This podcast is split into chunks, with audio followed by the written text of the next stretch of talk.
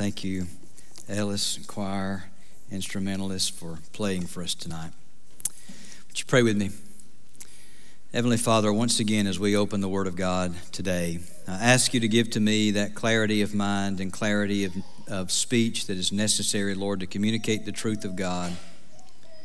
I pray, Lord, that you would captivate our attention. I pray that you would speak to us, Lord, in these very important moments tonight. What a special time of year it is, Lord, for us to celebrate the birth of our Lord, to look at what all that means. And now, Father, as we talk about tonight the cry of confession, I ask for you to give to me the power to deliver the Word of God, which I cannot do without you. I pray, Lord, that you will open hearts and minds, captivate attention. Lord, I pray you'll remove deception. I pray, Lord God, that you will shine the light of the gospel on hearts tonight. Encourage Christians, bring people, Lord, who are unsaved to salvation. And I commit this time to you, and I pray you will glorify yourself in Jesus' name. Amen. Romans chapter 10 tonight, if you happen to have your Bible with you. Romans chapter 10. I'm going to read a few verses here in a few moments from this passage. The cries of Christmas. That's been our series throughout the Christmas season.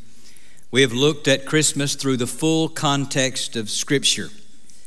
It's easy at Christmas time to run straight to Luke 1, Luke 2, Matthew 1, Matthew 2, Old Testament prophetic passages that foretell of the coming of the Messiah. But really, to understand Christmas, we need to look at the entirety of the narrative of Scripture, and that's what we've been doing over these past few weeks of Advent.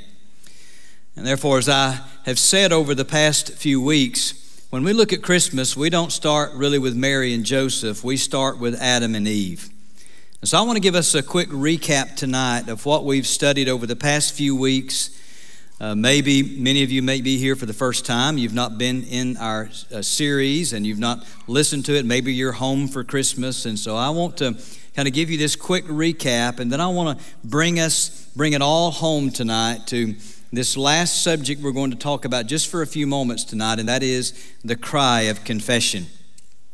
Now, the first thing we talked about was the cry of the curse, Genesis chapter 3, and we uh, talked about the fact that God is the originator of all things. He is creator, He is eternal, He has always existed, He did not come into being, He has always existed. He made everything. He created Adam, the first man, and then from Adam, He made the first woman, Eve. He made them male and female. He created them in his own image.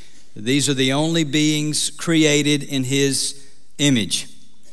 Adam and Eve had great fellowship with God. God gave them dominion over all the earth. They were given specific instructions to help them glorify God and to express their love to Him. They were given everything they needed in what the Bible describes as the garden they had an abundance of everything. They had access to all this abundance that was theirs, but there was one tree that God said, Do not eat of this tree. It was the tree of the knowledge of good and evil. It was placed there so that they could understand that their purpose was to glorify God. Their purpose was to serve Him. Their purpose was to worship Him. And so that would be done by their obedience to Him. See, we glorify God by denying self to obey Him. We show love to Him by obeying His commands. The Lord Jesus said, If you love me, keep my commands. John the Apostle said, For this is the love of God that we keep His commandments, and His commandments are not burdensome. 1 John chapter 5 and verse 3. And so he gave them that way in which they could do that. But then Satan tempted Eve. He tempted her to doubt the goodness of God, to question the Word of God. He tempted her to absolutely deny the authority of God's Word. Eve began to feel that God was holding something back from her. Uh, uh she thought she was going to be like God if she partook of this particular fruit of the tree. That's much how the enemy works today. The enemy loves to lead us to question the Word of God. He loves to lead us to doubt the goodness of God. He wants us to think that God's trying to hold something back from us. He wants us to think that if we don't do this certain thing or fulfill this certain desire, then we're going to miss our identity. We're going to miss out on something very special. He wants us to come to a point that we completely begin to explain away the Word of God and reject Scripture and make every excuse why it's just simply not authoritative for our lives. So he's been using the same tactics and they work. Uh, people give in to these desires, we sin. Eve did. Eve was deceived. And so she ate of the tree and then she gave to her husband. Now, her husband had received instruction directly from God. He was not deceived. He just flat out disobeyed God by partaking of that fruit. And this was a very serious offense because what happened here is they sinned against God. They committed the ultimate crime. They rebelled against the ultimate authority in existence. And this was serious. Punishment had to result. And no one can sin against God and not have to pay for it. You commit a crime, you must also receive the punishment for that. And this crime resulted in the curse of sin entering into the world, and everything was affected. And the result was shame and guilt and separation from God. God's blessing upon the earth was removed to a certain degree. Decay began. Things begin to happen even with the, with the land and with plants that was different. Thorns begin to come up. It's difficult for Adam to be able to cultivate and make a living from the land. Sorrow and suffering came in. Bad things began to happen. Tragedy, disease, evil wicked things, evil desires resulted from the fall of sin, and death came. Not just physical death, but spiritual death. The Bible says in Romans chapter 6 and verse 23 for the wages of sin is death. The word wages means what you've earned. Death is not simply just physical death, it speaks of spiritual death, eternal separation from God. The book of Revelation speaks of the second death when folks are cast into the lake of fire. That's the second death. And that's what sin deserves. When a person commits a crime, we expect that that person get the adequate penalty for that crime for justice to be done. The adequate penalty for the crime of sinning against God is eternal separation from God, paying for that sin in the lake of fire, says the Word of God. Now, a person can resist that. They can say, I don't believe that. Well, they can say they don't believe it. That doesn't mean it's not true. That's what the special revelation of God reveals to us. But there was a promise even in the garden in Genesis chapter 3, that one would come who would crush Satan's head, who would undo the work of the enemy. Uh, the enemy's work was to deceive the human race, so the human race rebelled against God, and therefore they were alienated from God. But one would come to undo that work for all who would believe in that one who is to come. One would be born of woman that would crush Satan and destroy his works the cry of the curse. All of creation, all of humanity longs to be redeemed from this condition. And we talked about the cry from the cradle, Luke 1 and Luke 2. Throughout the Old Testament, God formed a nation to represent Him. One would come from that nation who would be blessing to all the nations of the world. One would be born who would be this hope referred to all the way back in the garden, recorded there in Genesis chapter 3. And when the night air of Bethlehem was disturbed by the cry of an infant, that was a sign that hope had come. This was no ordinary child. This was the eternal Son of God who became human to do what needed to be done to destroy Satan's works and redeem people to God. Jesus was born. Now, Jesus did not come into existence at Christmas time. He is God the Son, the eternal Son of God, who's always existed. The Bible tells us that God became flesh and dwelled among us, that He was in the beginning. In the beginning was the Word, and the Word was with God, and the Word was God, the scripture says in John chapter 1 and verse 1. But what he did is something unfathomable. He actually became human. The Word of God tells us that he became in, in the, he came in the likeness of men. He became a human being and lived out the life we could not live. He did so with absolute perfection. He obeyed the Word of God, he obeyed God the Father with absolute perfection. The Bible tells us he was tempted in every way, yet without sin.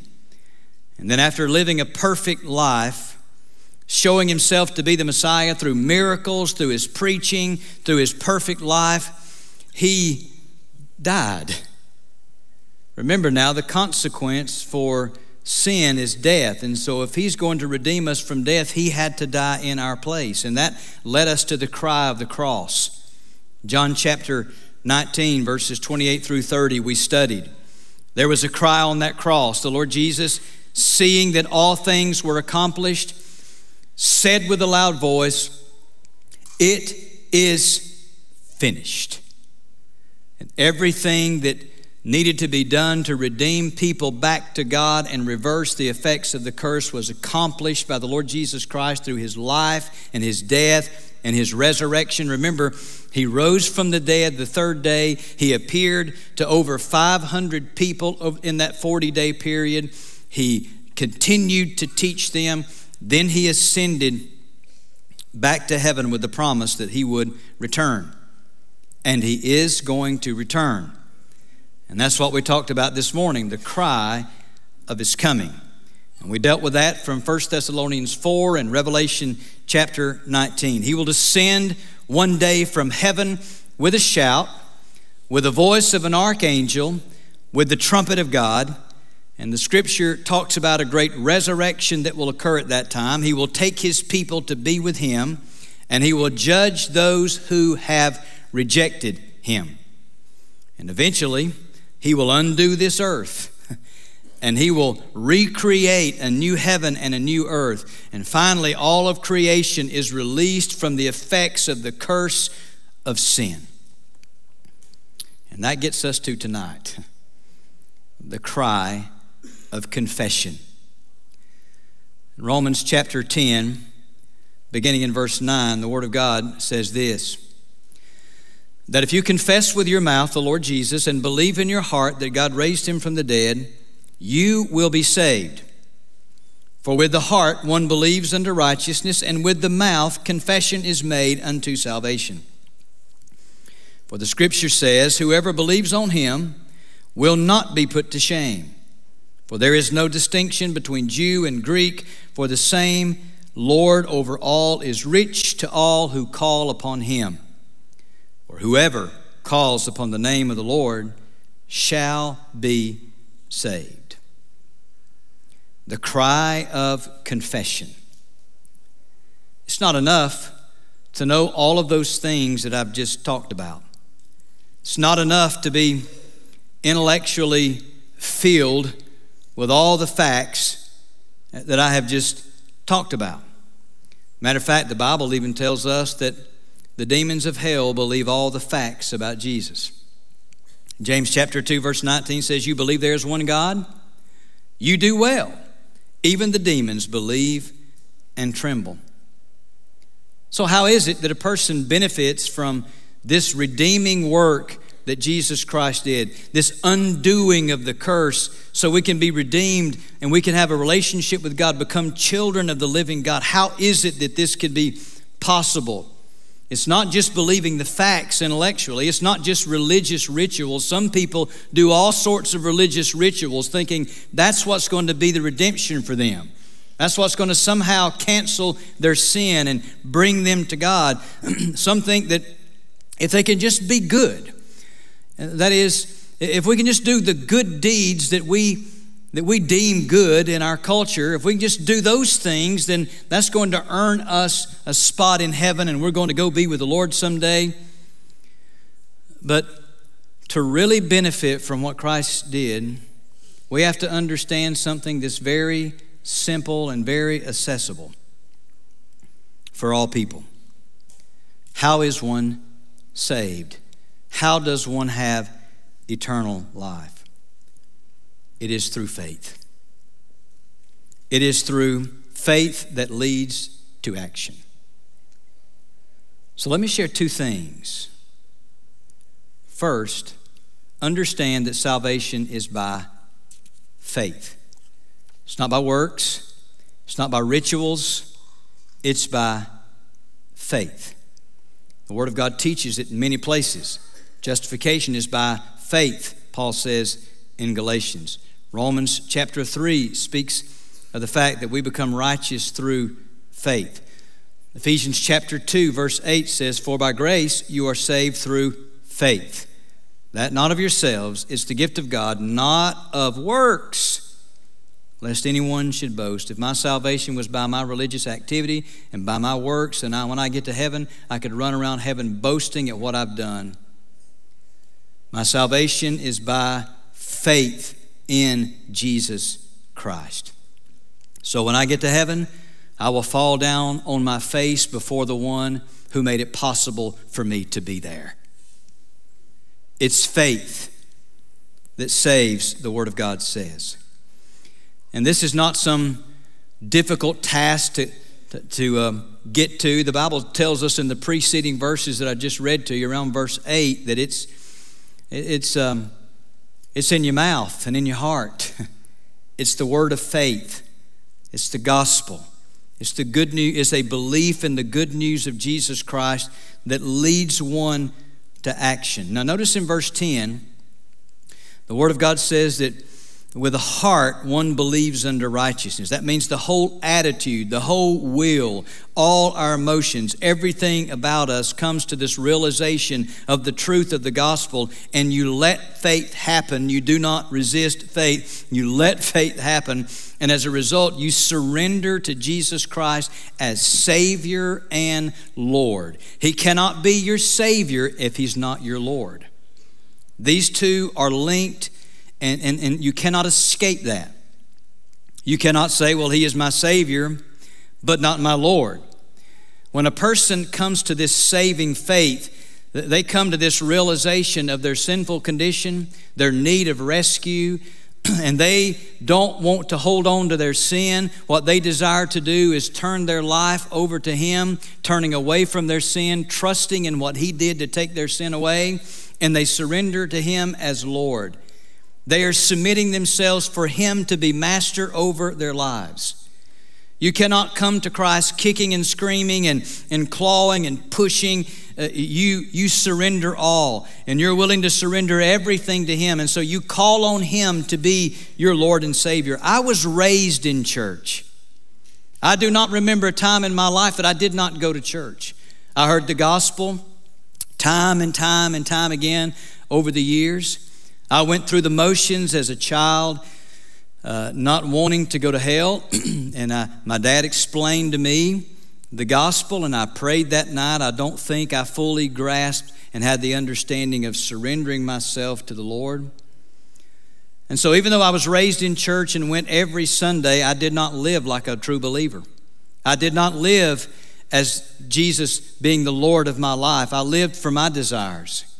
The world influenced me. I chased after those things and, and, and wanted those pleasures. I thought that I was having the best time.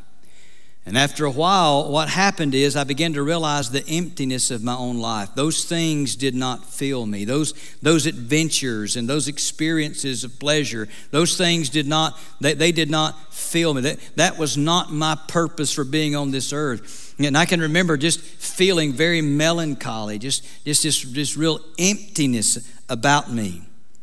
Having all this fun, I thought. But what I realized is I, I needed something. I needed someone. And I went to a church where I heard a preacher preach the message of truth in such a way that he did not hold anything back. And my sin was confronted uh, under the preaching of God's Word. And the Holy Spirit began to use the Word of God that pierced me like a sword that it's called in the Word of God. The very depths of my heart had been exposed. I recognized these things that I was doing, that I was doing was wrong. They were sinful. They alienated me from God. And I began to wrestle with that. And I began to realize that God was calling me to Himself, and I was, I was resisting that. I, I was saying, Lord, I'll give this up, but let me hang on to this. I did not want to release my sin. But there came a point in this progress over a few months' time that I was brought to this point of, uh, of just utter surrender to Him that one night I called out to Him in saving faith and said, Lord, Uh, I am surrendering to you. Save me. I'm turning from sin. I no longer want to live the way I want to live. I want you to have all of me. And in that moment, there was refreshing that came over me. It, was as though the sin of the world was lifted off of me. Those weights that was there were gone. I wept and I wept and I wept. Not tears of sadness, but of joy because the Lord had cleansed me. I sensed that He came into my life. He changed the way I talked. He changed the things that I did. The whole direction of my life changed. You know what? Just you know what took place in my life? A new birth. A new birth happened. I was born again. The Bible tells us in 2 Corinthians chapter 5 and verse 17 that in Christ we become a new creation. Old things pass away. Behold, all things become new.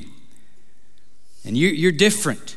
You do not live like everyone else in the world. That's the problem with the church today. We're trying to be like the world, trying to be, you know, accepted by the world. The world needs the church to act like the church so they can experience the hope that comes through Jesus Christ.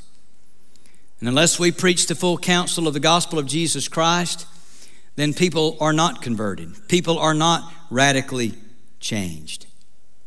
Salvation is by faith. But notice the second thing quickly, and that is that salvation results in confession. When one comes to this point of saving faith and, and they are surrendering to the Lord, uh, there's true belief there, then you confess Him. You, you fully confess Him as your Lord and Savior through repentance and trusting in Him. And those who are converted, they not only confess Uh, him as their Lord and Savior, and that, in that conversion moment, they begin to confess Him as their Lord and Savior in everyday life. They don't go hide this somewhere. There's a noticeable difference in their life, and they will confess Him publicly. They will talk about Him, they will witness to others of Him. The Bible says that confession is made unto salvation. And those who believe, conversion happens. What are you depending on tonight to save you? What are you counting on to get you to heaven? The fact you were raised in church? The fact you have some religious rituals you try to adhere to and some works you think you have to do to earn you a spot somewhere, some religious activity, is, is that it? Well, the Word of God says that's not the way to God. Have you believed in your heart? Have you believed in your heart to the point of repentance and you've surrendered to Him as Lord and Savior of your life? If you have not, will you? Is the question tonight. Will you this Christmas Eve call on Jesus to be your Savior? Will you confess Him now. I want to ask us all to bow our heads for a moment. It's a very sacred and critical moment in time right now. We've just talked about the gospel of Jesus. To ever benefit from the wonderful work of the Lord Jesus Christ, we need to confess Him Lord. Have you done that? If not tonight, where you are in your seat, you can call out to Him now and simply say to Him, Lord, I know I'm a sinner. Please forgive my sin. I turn from my sin to you. And I trust you to be my Lord and Savior. come into my life and be my Lord and Savior.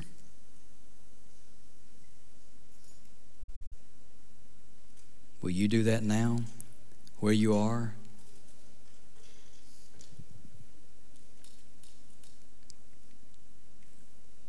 The Word of God says in verse 8 the Word is near you, in your mouth and in your heart. That is the Word of faith which we preach. Call on Him now to be your Savior and Lord.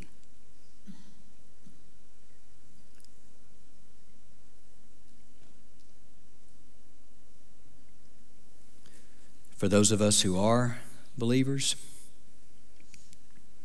understand that we have a responsibility. And that responsibility is to live for our Lord who saved us by His grace.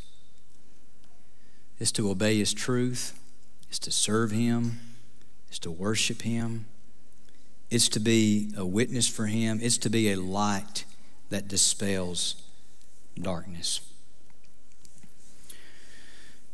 I want to say tonight, if you take your candle out at this time, and I'm going to ask those who are going to light those to come do that. I'm, I'm going to pray for us as you're kind of doing that because I, I want us to understand the truth tonight about living life for the Lord. So let's let's pray as those men get in position. Heavenly Father, Lord God, in Jesus' name, I ask you now to, Lord, bless this time and help us to see, Lord, in a, just a visible way, the, the power of the gospel and the fact that we're called to be the light of this world.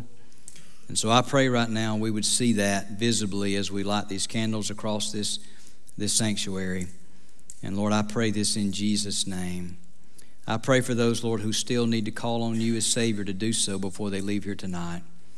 Thank you for that. In Jesus' name, amen.